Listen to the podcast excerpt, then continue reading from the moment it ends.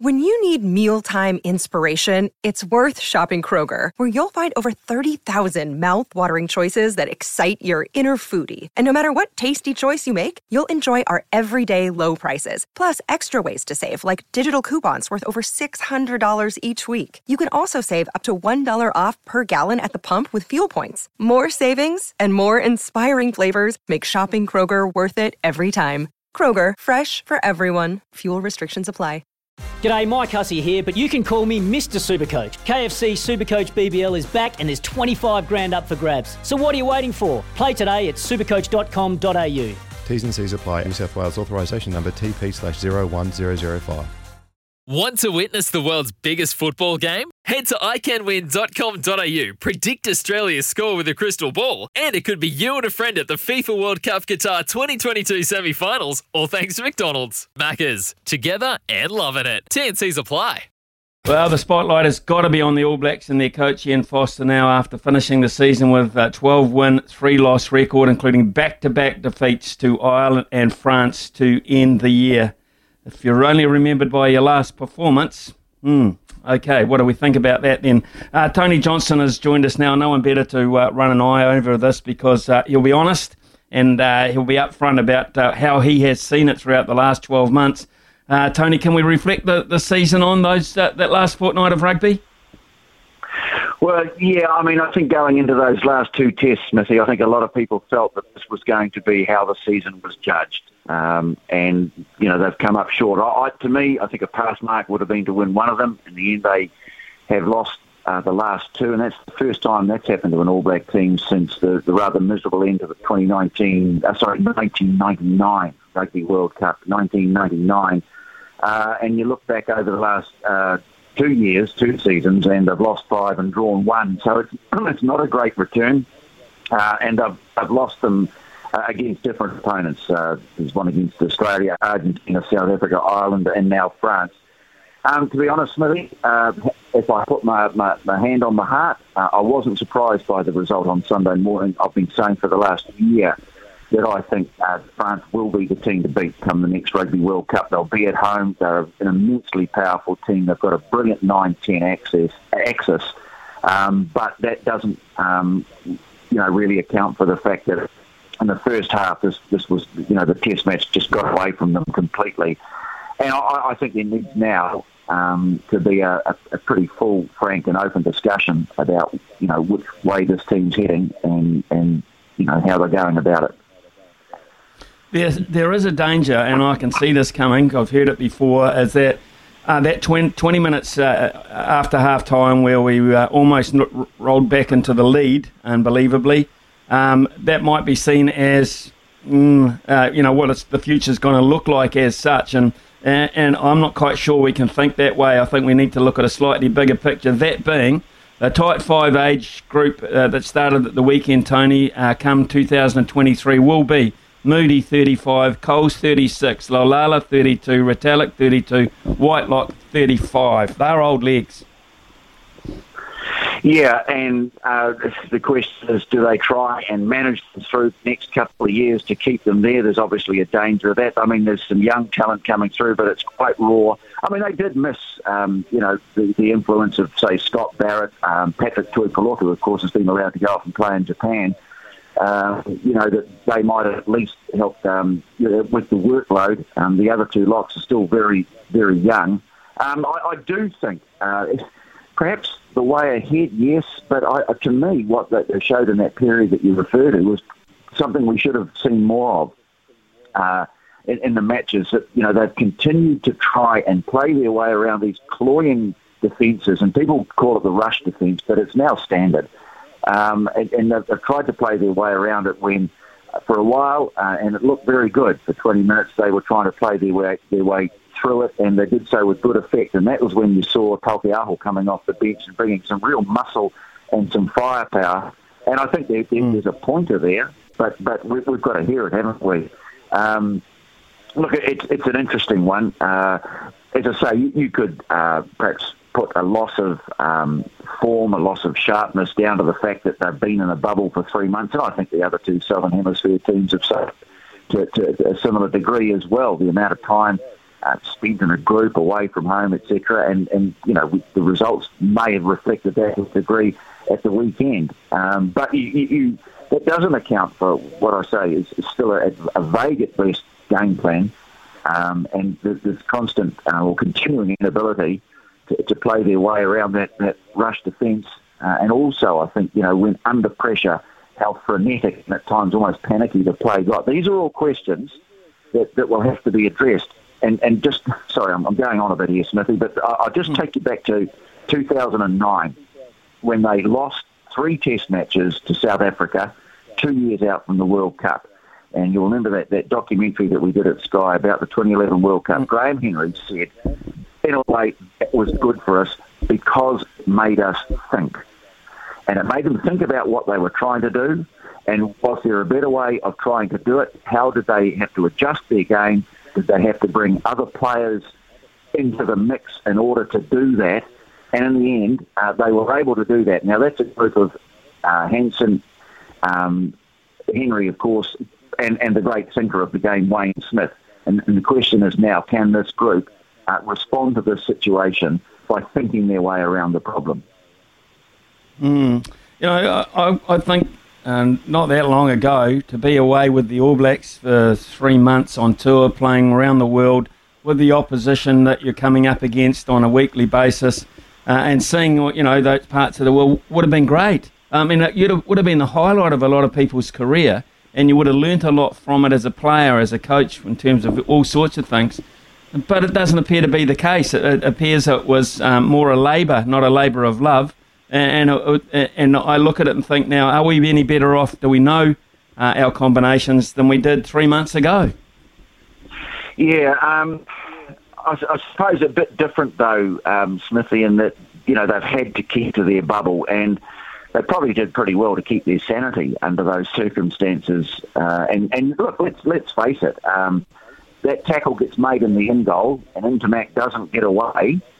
Um, mm. You know, they're a chance to win the game. Um, they, they they got themselves into a position, and then it was just, um, you know, in, in a desperate effort uh, to spread the ball wide, an injudicious pass gets intercepted, and and France score, and that's probably, those two incidents probably um, sealed the fate of the game. But that, they've done really well. I, I don't think we should just sort of ignore the fact that they played Um, well to get themselves back into the game, because at the moment it doesn't disappoint. It doesn't suit this sort of rather disappointed narrative that's doing the rounds. That, you know, they lost the test, um, and, and the same against Ireland. The, the fact that they managed to keep themselves in the hunt to the point where they were one forward pass away from perhaps winning the game. So they were, um, you know, going into the, the, the final minutes, that they were in the contest. Um, but as I say, I just it, it just doesn't account for Uh, some of these other sort of rather glaring problems that they've encountered, particularly over the last two tests, and, and what is what it is that they can do um, you know, to, to work their way around it. So, um, in, in essence, um, Richie uh, Richie Mo'unga, a lot of question marks over Richie Mo'unga, a lot of question marks. The two players probably most talked about, Richie Mo'unga and Akira Ioane, um, perhaps under pressure. What did you make of those two performances, Tony? Uh, well, it, the forwards, I suppose, got caught caught up in a um, in a you know in a heck of a scrap. I, you know, Akira Ioane perhaps wasn't able to influence the game in the way that he is best able to, and there might be, you know, various reasons for that. I mean, he's a favourite target. I, I I do think that, you know, um, perhaps in, in this great debate over um, who's the best number ten, that Um, you know, one thing that has happened towards the end of the year is that Beauden Barrett has probably emerged as, as you know, the, the front runner. I thought, you know, Mo'unga, he, he played some great rugby earlier on in the year, but under pressure, um, you know, he did, certainly didn't uh, have a great test match at the weekend. Uh, but it's it's not just those guys. Other players made mistakes as well. And, and as I say, I think it just came, comes down to this, um, you know, what happened to the team when they were trying to chase the game? They, they just looked a bit panicky, and I think that, that that's the problem. That, you know, who's directing operations in the back line? The forwards have got their hands full, uh, and, and that is something, again, that they're just going to have to sit down and, and work through. Uh, who, who's the best person to direct operations? Um, under immense pressure and playing against an absolutely brilliant opponent. Um, yeah, I, I, I think it's fair to say that Richie Mo'unga certainly wasn't anywhere near his best at the weekend. Okay. Uh, right, a lot of people also, of course, as they were, will always do, will question Ian Foster's ability and the group he's got round him, John Plumtree, Brad Moore, Scott McLeod, Greg Fleet. Now, uh, my understanding is they're locked in. Uh, so um, that's the group we've got. And and Grant Fox obviously uh, dovetails in as a selector there. So I don't think there's going to be too many changes uh, in those in that personnel, Tony, is there? Or can't be really, can there? Well, yeah, but that doesn't mean there's, you know, I, to me there, there has to be a discussion. Um, he, he's they've still got, they have a performance review at the end of the year, and it would be very unusual for there to be a change of personnel, but that doesn't mean um, that, that I, you know, a thorough review of where they're at and where they're going can't be held. Um, I'm sure that's part of the deal. I think every coach has to do that at the end of the year. And uh, you think famously back to was the end of two thousand one after they'd um, come, come up just short and trying to get the Bledisloe Cup back. Wayne Smith went before a panel and now he was still under contract. Um, and after, I, I think he faced up to a panel that was headed by uh, John Graham. Um, and he gave a brilliant summation of where they were at in the morning. Uh, and John Graham said, no, we've got the right, we thought we've got the right guy. And then he came back in the afternoon and, and suddenly all the confidence had gone and he, he was full of doubt. And uh, they sort of said, well, I, we're not sure that we can recommend um, on the basis of what we heard in the afternoon. And Smithy was gone. Um, you know, you know, so that... There are still, um, I'm sure, performance clauses in the contract, and I, I do think it's a conversation that needs to be had. You know, that you know it cannot just be a box ticking exercise.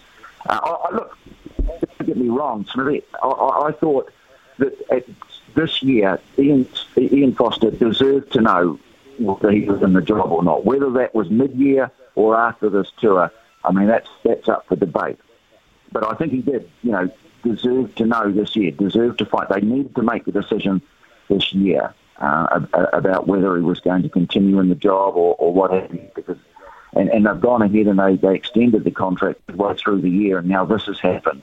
Uh, as I say, that, that probably keeps him safe, but that doesn't mean that there, there's not a, a strong conversation and a lot of honesty and soul-searching soul searching that needs to take place before they head to the, the beach or the batch or whatever it is they do this summer. Yeah, it's it's really it's an interesting point because it is the halfway point. It's two years away from a World Cup, which is quite a lot of rugby to be able to make changes if you have to in terms of your strategy, et cetera. Um, but what, I, I go back to this point, and, and you, you sort of hinted at it when you said, do we keep some of these guys in cotton wool? But I mean, that's is, when you keep guys in cotton wool, um, you tend to tip them away from keeping standards up. So where are they going yeah. to go um, with this? Yeah, look, and Smithy, I'm not suggesting that they that they have to do that. Um, what I was just saying is that that's what they're most likely to try and do. And whether that works mm. or not, I don't know. I think you know, you've, you've got to look, too, at... at, at, at um, there's some other factors. I mean, you know, Super Rugby, not having the South Africans there, Um, much as it was a, it could be a pain in the backside, and the, the South Africans sort of, you know, did tend to complain a bit about their their lot, and they played the games in the middle of the night, our time, and a lot of people when they decided to go to Europe, a lot of people said, right, oh, we'll see you later. But but the fact is that um, not having the South Africans there does take something away from the education of our players and what they have to expect when they get into the, the you know the, the, the tough times at, at Test rugby. Um, You know that, that yes, the New Zealand games are very are very tough, but uh, you know, are they of the sort of type of toughness toughness that you, you get when you play South Africa or France or England or, or whatever? Um, you know, so that that's another factor that's probably come into it as well. Um, but as I say, uh, you know, is this the point now where this group has to say, look, we've tried to play our way around these oppressive, cloying, in some cases, very negative uh, defences, although there was nothing negative about the way France played at the weekend. But, you know, we've tried to play uh, around it. The kicks to the wing, everyone's expecting them now. They're getting picked off. Uh, do we have to now look for players who can roll up their sleeves and, and really do the hard stuff up the middle of the park and, and follow the lead that was set, I thought, magnificently by Artie Savia at the weekend, Taoki Aho, when he came on, is that is, do we have to now look at doing that and have we got the guys in the team that are able to do that job? One final question. It used to be the most hallowed job in the country. Uh, and I'm talking, not talking about the coach, I'm talking about the All Black captain. That was the job. Uh, are we any closer now, having used four or five this year, for you to be able to say there is a natural out-and-out leader there in front of you? Uh, yeah, that, that's, boy, I hadn't really thought about that, Smithy. I, look, I've been a, a fan of Sam Whitelock. Uh, I, I just think he brings a... Um, A, a calm approach uh, to the job. He, he sort of very much in the um, McCaw mould, in that you take the points when they're on offer. Um, and, and, you know, you, you look back at that Ireland game, and, and I think Marshy said at the time in the commentary, he said, yeah, they should have really gone for the jugular there and, and, and gone for the lead instead of taking the three points. Well, those those are things that we always discuss in hindsight. So, uh, look, what to me... Even Richie McCaw wouldn't have become the great captain that he was if he didn't have great leaders around him. And he had the luxury of, you know, he had Conrad Smith, um, Dan Carter, um, you know, players like that, Brad Thorne um, in his own inimitable style in the forwards, um, you know, Kevin Mealanda was huge in, in the whole team culture. Uh, and, and so, you know, you, you can't just be a great captain on your own. And I think people like, like Michael Hooper suffered a wee bit over the years for that in Australia. Uh, and, and so, that, you know, that's another thing that they have to really look at now is, you know, have we developed um, the leadership around our captain, a leadership group, enough? And, and is this something, is that a work on that we need to have? Uh, yes, they have got good leaders. They've got captains in the team. Marty Savia's captain of the team. Uh, Sam Kane's captain of the team. And look, I, I thought he, you know, he got better as the game wore on, um, but is he guaranteed his place in the team? To answer your question after a very long answer, Smithy, I don't, no, I don't think we're any closer to resolving that. Right. Uh, some honest stuff, though, Tony. I, I really appreciate your thoughts this morning. And uh, good time for a break uh, from rugby, and good time for a rethink and uh, uh, start again. But there are some questions, and as you say, there have to be And and they have to be pretty tough at this point. Hey, thanks, Tony, as usual, for making yourself available. Appreciate it. Cheers, Tony. Thank you. Yeah, cheers. Tony Tony Johnson there with his uh, honest thoughts on uh, where we were at.